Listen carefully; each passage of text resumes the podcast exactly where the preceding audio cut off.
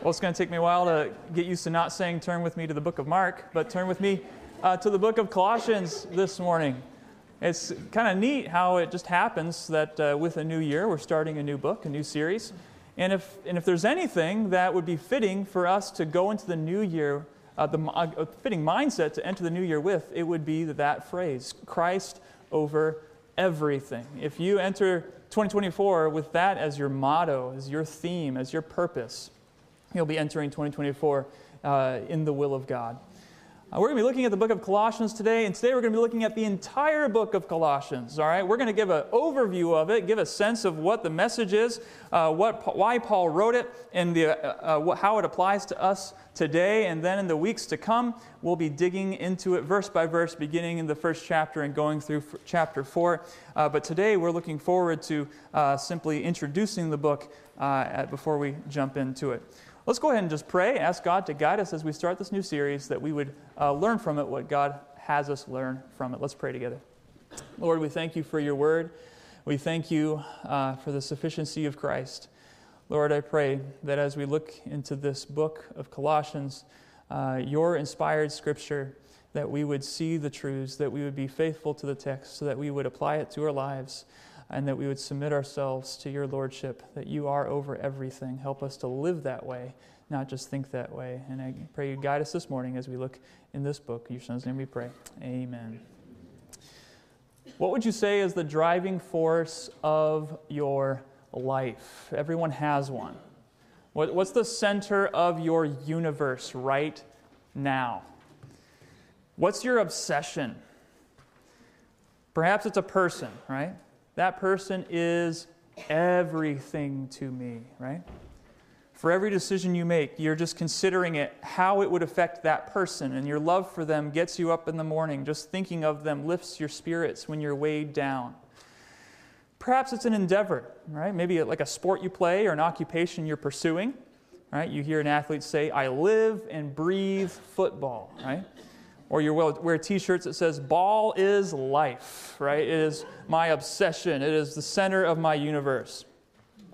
Maybe it's you. Maybe you've come to a place where you're the only one that you trust and the only one you live for, and your own happiness is your greatest pursuit, and you're the center of your own universe. You're the driving force of your life. You are your own obsession. Everyone has the center of their own universe. For every one of us. And as Jesus describes in the Gospels, he says, Where your treasure is, there will your heart be also. And that's what he's talking about there. But there's also constant competition in our lives for that center spot. Other people, other pursuits, and desires seek to push their way into the middle, into the center of our universe, push their way to the top. So there's a competition for your heart, for your treasure. And this morning, as we open to the book of Colossians, we're going to see a book that reveals to us a competition for preeminence. And we're going to discover a church that is wrestling with competing ideas and philosophies. And we will see Paul reminding them of the most important truth a Christian can ever hold to Christ is over everything. Jesus is the center of your universe. Jesus is the driving force of your life. Jesus is your obsession. At least he should be. And if he is, you'll be safe against the errors and empty philosophies competing for that center spot. As we'll see later in the series in Colossians chapter 3, Christ is your life, Paul says.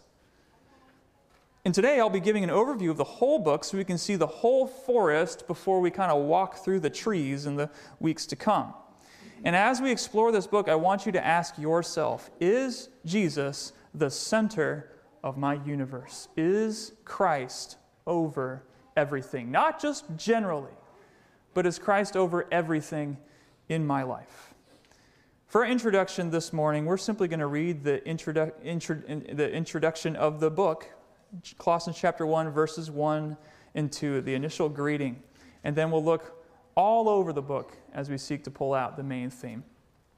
Colossians chapter 1, verses 1 through 2 says, Paul, an apostle of Jesus Christ by the will of God, and Timotheus our brother, to the saints and faithful brethren in Christ which are at Colossae Grace be unto you and peace from God our Father and the Lord Jesus Christ. As we dig into this book, let's begin by setting the stage for this book. This is one of the books of the New Testament that is occasional, and that doesn't mean happening every now and then. It means that this, this letter was written because of, is prompted by an occasion. That something happened that prompted Paul to write a letter. It's an occasional letter. And as we consider the background and the city and the people receiving this letter, we want to see, first of all, that Colossae is a small town. It's located in the Lycus Valley in Asia Minor. Colossae was once a prominent city with a thriving economy, economy, but however, by the time first century AD comes around, Colossae has actually declined. And the reason for this decline was due in part to a major trade route beginning that was being constructed that passed through Laodicea. Perhaps you've heard that city name before. Laodicea was only located about 12 miles west of Colossae. There was actually a cluster of three cities. There was, there was Colossae, there was Laodicea, and then to the north there was the Hierapolis.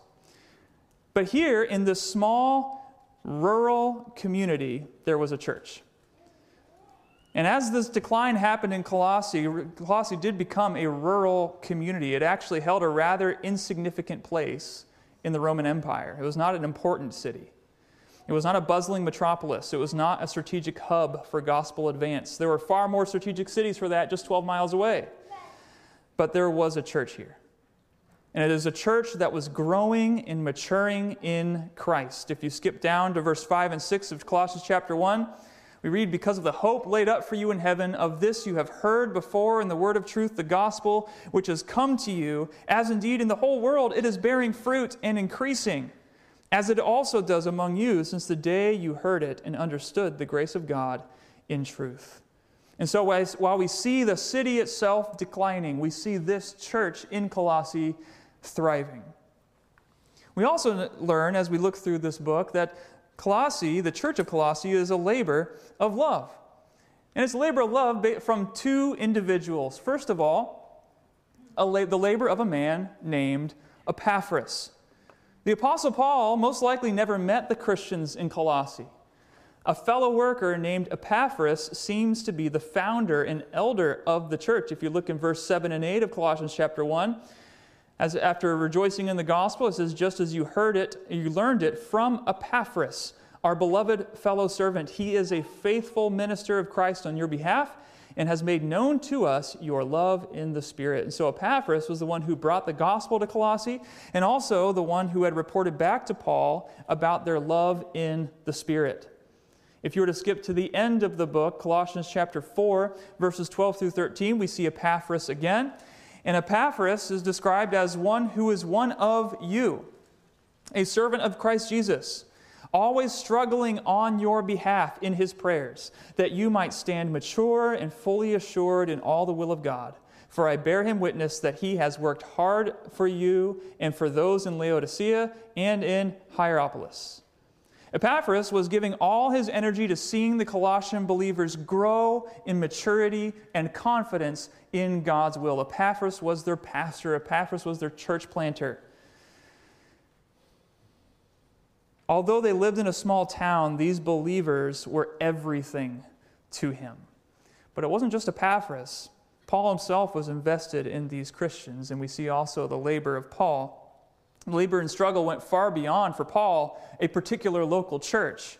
In fact, in 2 Corinthians chapter 11 verse 28, we learn that uh, Paul says that apart from other things, there is the daily pressure on me of my anxiety for all the churches. One unique struggle for Paul is that he had a concern, he had an anxiety for all the churches that he was traveling to see and ministering to.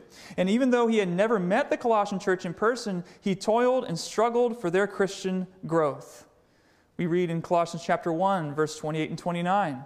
Paul says, Him we proclaim, warning everyone and teaching everyone with all wisdom, that we may present everyone mature in Christ. And for this I toil, struggling with all his energy that he powerfully works within me. Colossians chapter 2, verses 1 through 5, Paul continues, For I want you to know how great a struggle I have for you and for those who are at Laodicea, again, just 12 miles to the west, and for all who have not seen me face to face. And there we get the indication Paul hadn't seen the Colossians face to face. That their hearts may be encouraged, being knit together in love, to reach all the riches of full assurance of understanding and the knowledge of God's mystery, which is Christ, in whom are hidden all the treasures of wisdom and knowledge. I say this in order that no one may delude you with plausible arguments. For though I am absent in body, Yet I am with you in spirit, rejoicing to see your good order and the firmness of your faith in Christ. So, both Paul indirectly and Epaphras directly were laboring and toiling for these Christians.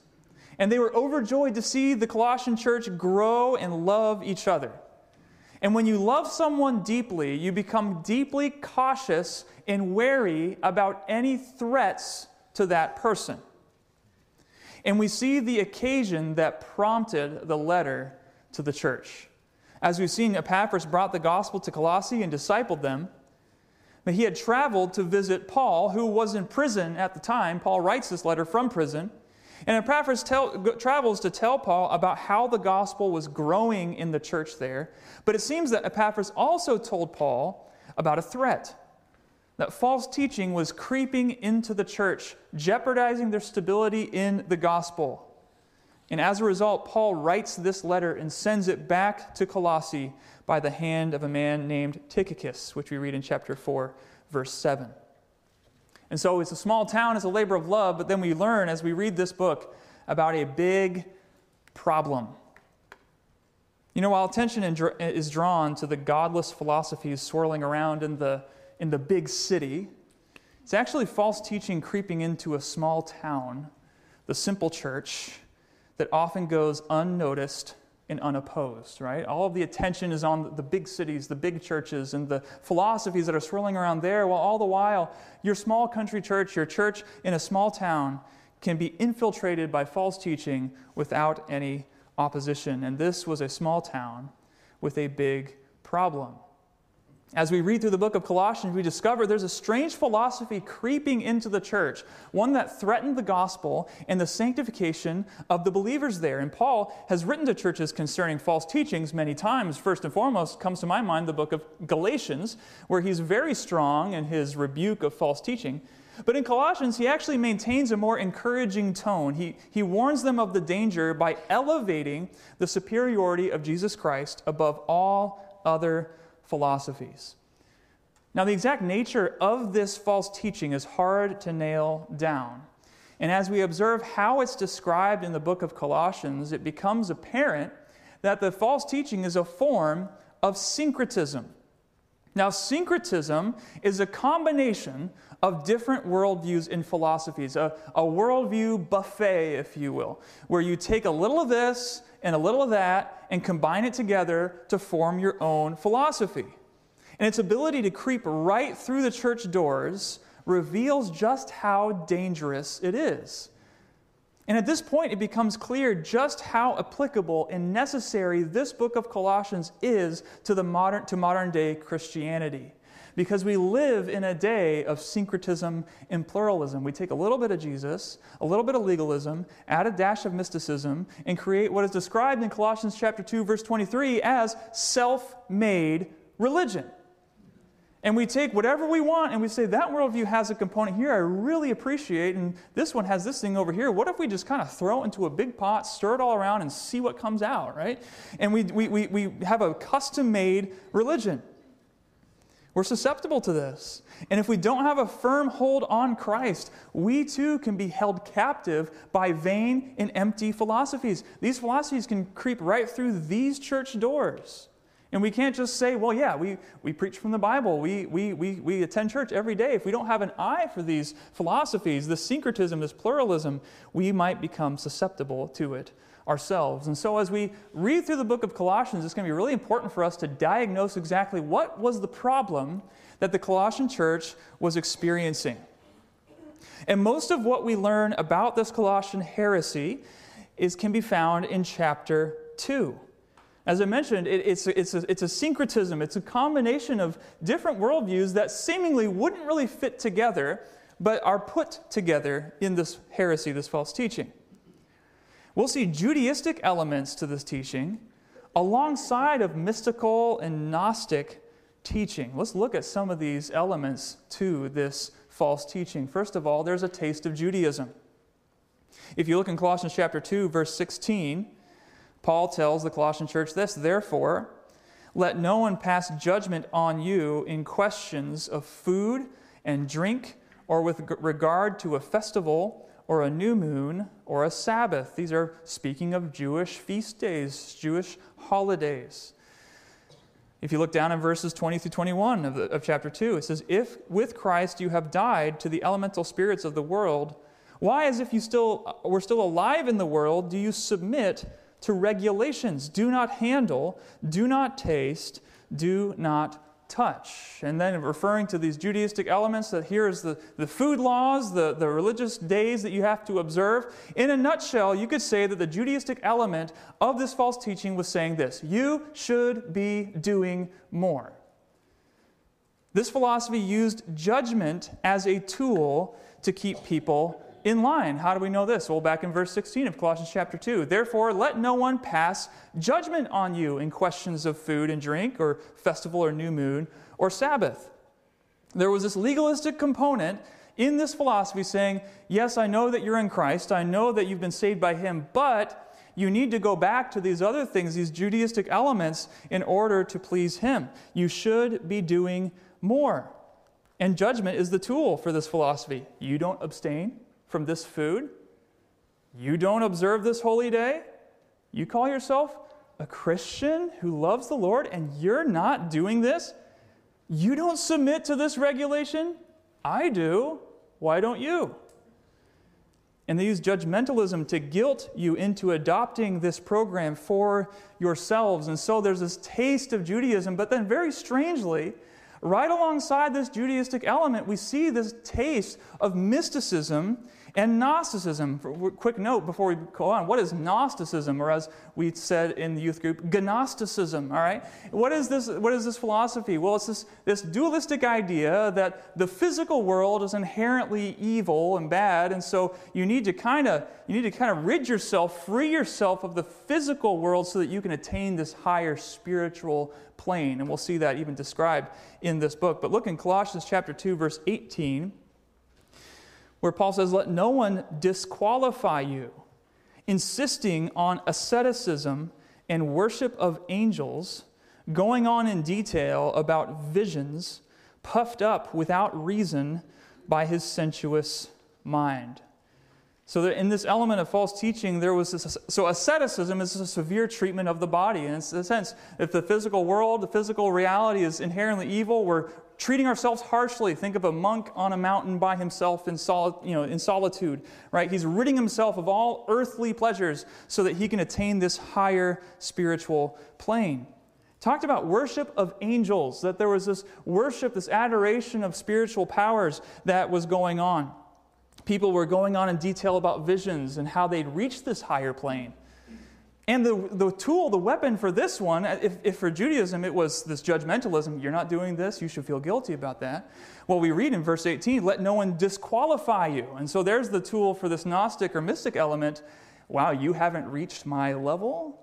Wow, you, you're not as spiritually minded as I thought you were. And so you feel disqualified. You feel perhaps lesser than.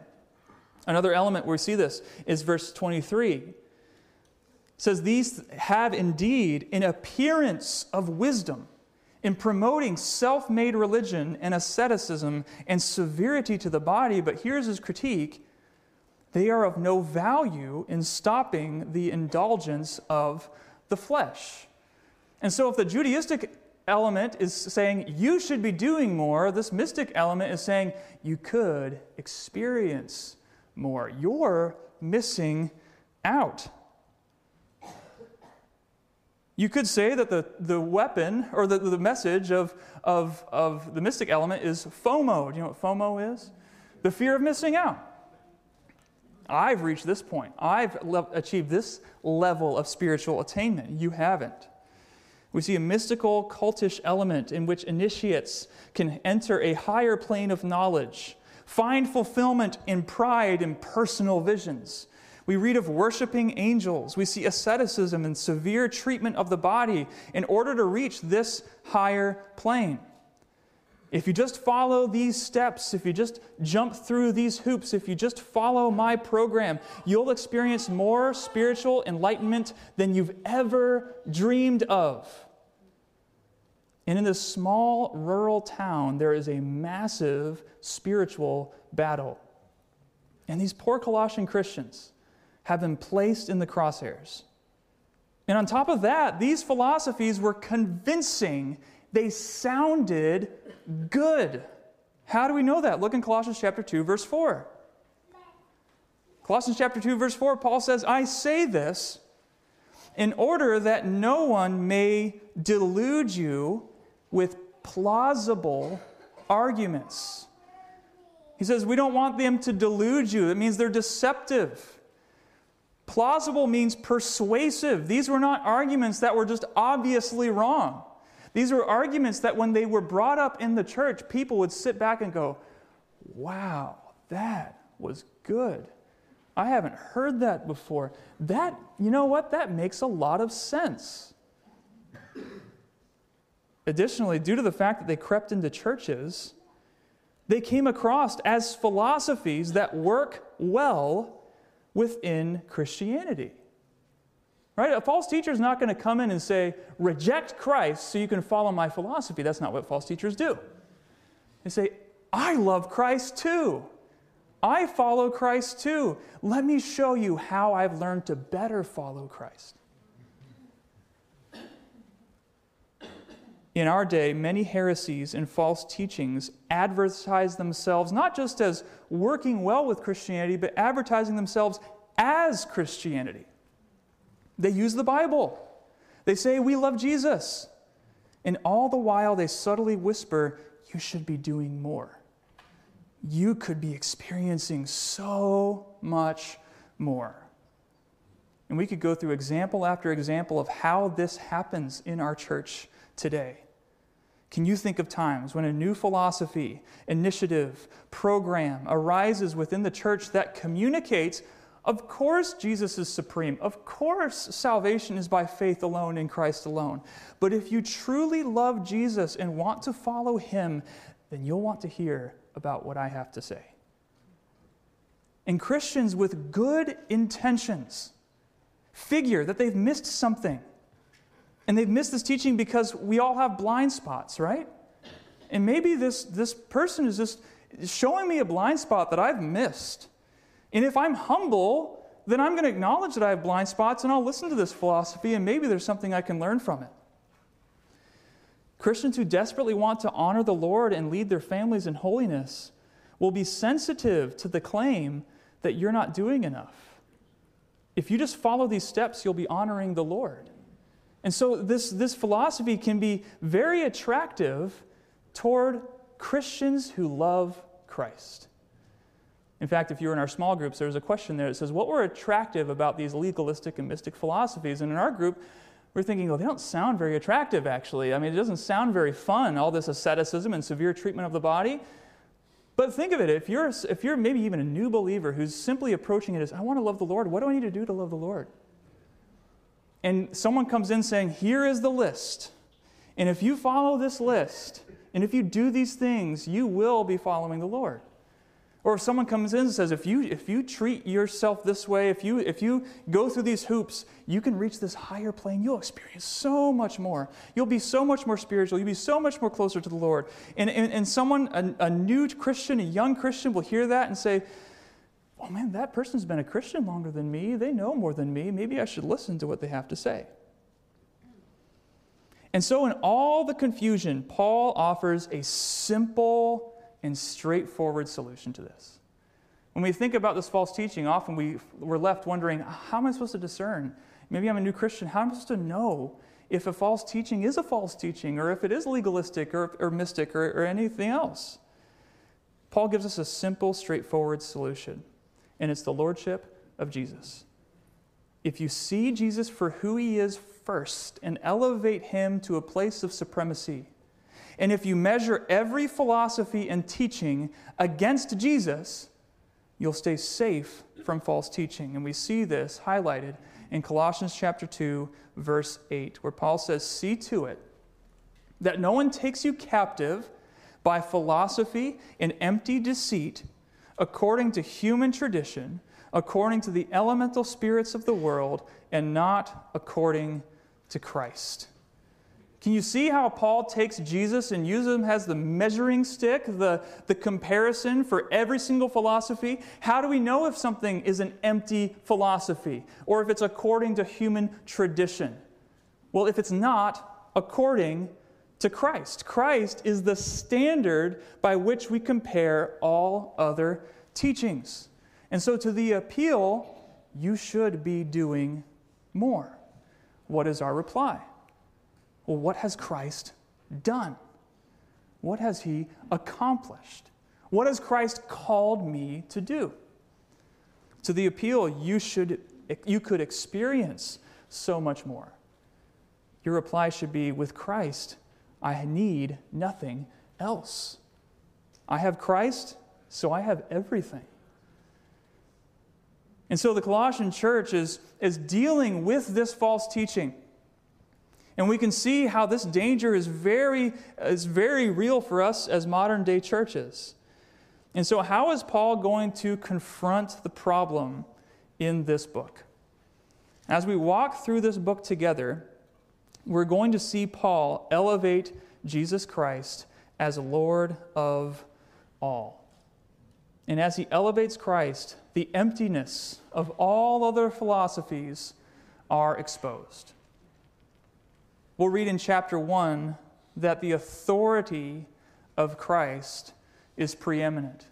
In Colossians chapter 1, verses 15 through 23, it goes in great detail of how Christ is the creator of all things. He is before all things, and in him all things hold together, that he is the head of the church.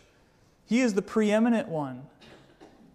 And he's preeminent not just over our lives, not just over the church, but over all of creation, over the whole universe, Christ is preeminent. As we continue through this book, we'll read in chapter 3 that not only is the authority of Christ preeminent, but it's also pervasive. That the preeminence of Christ, the authority of Christ, extends even to our homes, to our family relationships.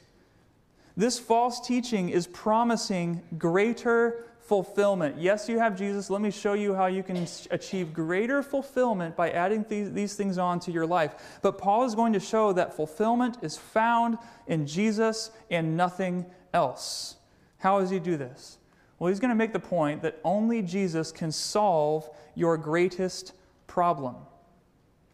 As we'll see as we go through this book, the false teaching is offering a magic bullet to your sin problem if you read at the end of chapter 2, when he talks about asceticism and severity of the body, what's his critique? These things are of no use. They don't work in stopping the indulgence of the flesh. And so he acknowledges there's a common problem. What's the problem? The indulgence of the flesh. We have a sin problem. And so the main critique of these philosophies is that they don't do the job. They have an appearance of wisdom, they look good, they seem like they would work, but they won't work.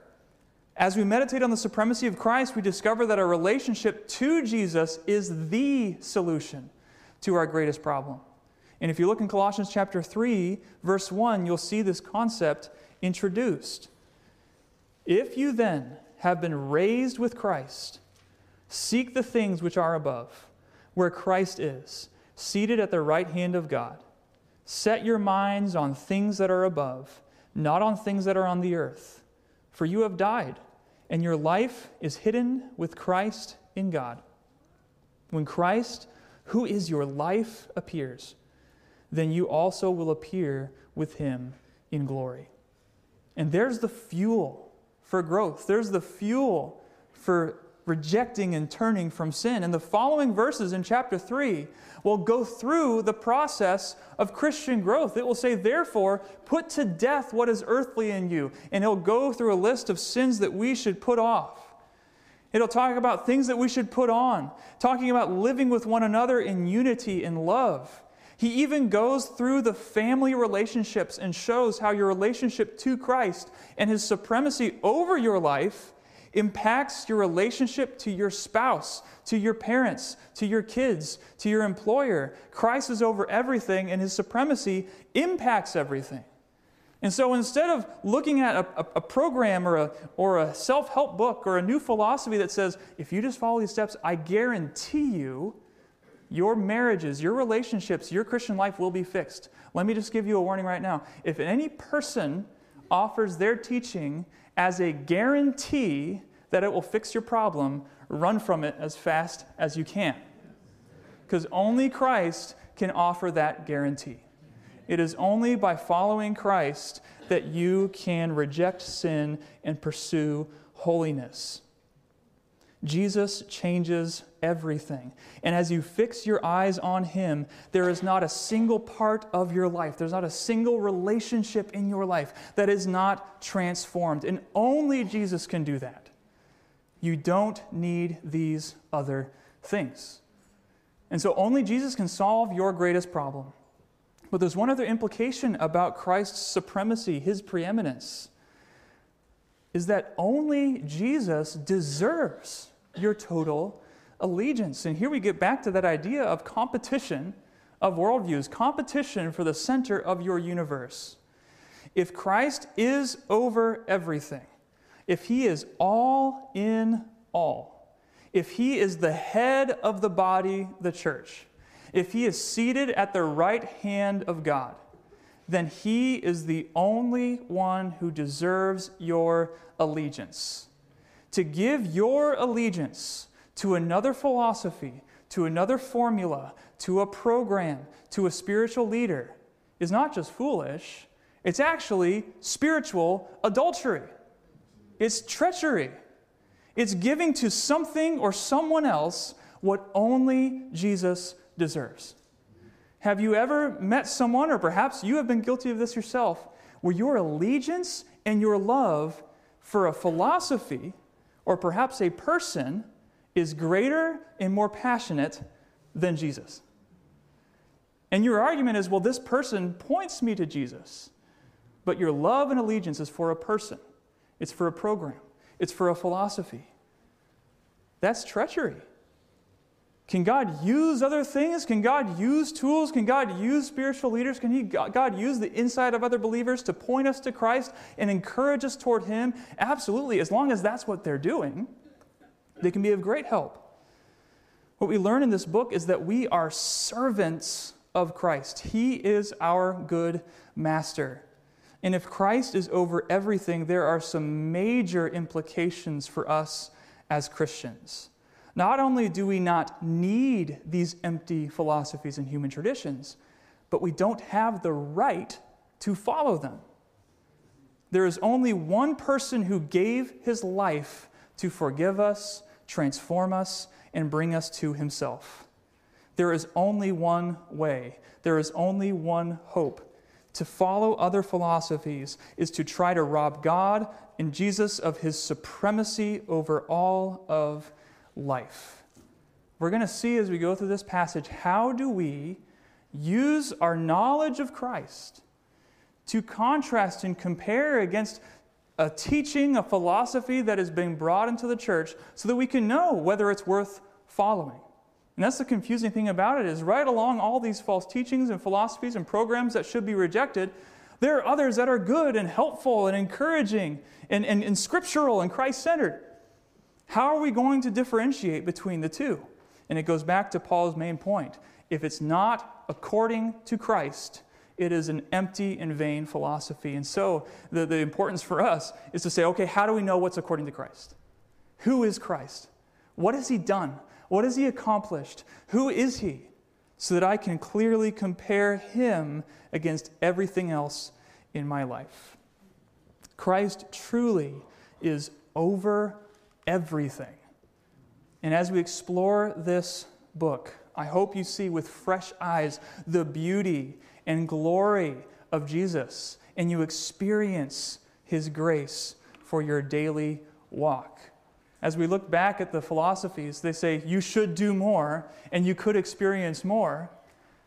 how those are hijacking Christian ideas that in Christ we can do more, and in Christ we do experience more. But it's in Christ.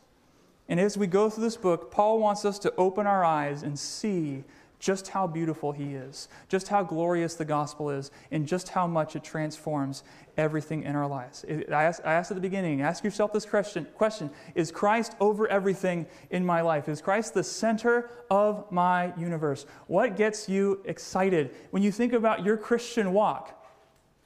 What do you give most credit to? Well, it was this one person or this book that, that is the fuel for my Christian life. That person or that book should not be the center, the fuel for your Christian life. It can help you make Christ the center and fuel of your Christian life, but it should not be the center in and of itself. What is the center of your universe? What is your obsession? Is it Jesus Christ? And if it is, you'll find that it changes and transforms everything else. I'm looking forward to going through this book together and discussing it as we seek to make Christ over everything. Can we pray together? Lord, we ask that you would guide us in your word. Help us, Lord to submit to you as the preeminent one, the supreme one, the ruler of all. Lord, we acknowledge that we live in a day and age when there is great competition for our hearts, great competition for our treasure. I pray, Lord, that you would unite our hearts around what you have done, what you have accomplished, so that we can find victory against in our battle against sin, so we can find fulfillment in pursuing you in our lives. Give us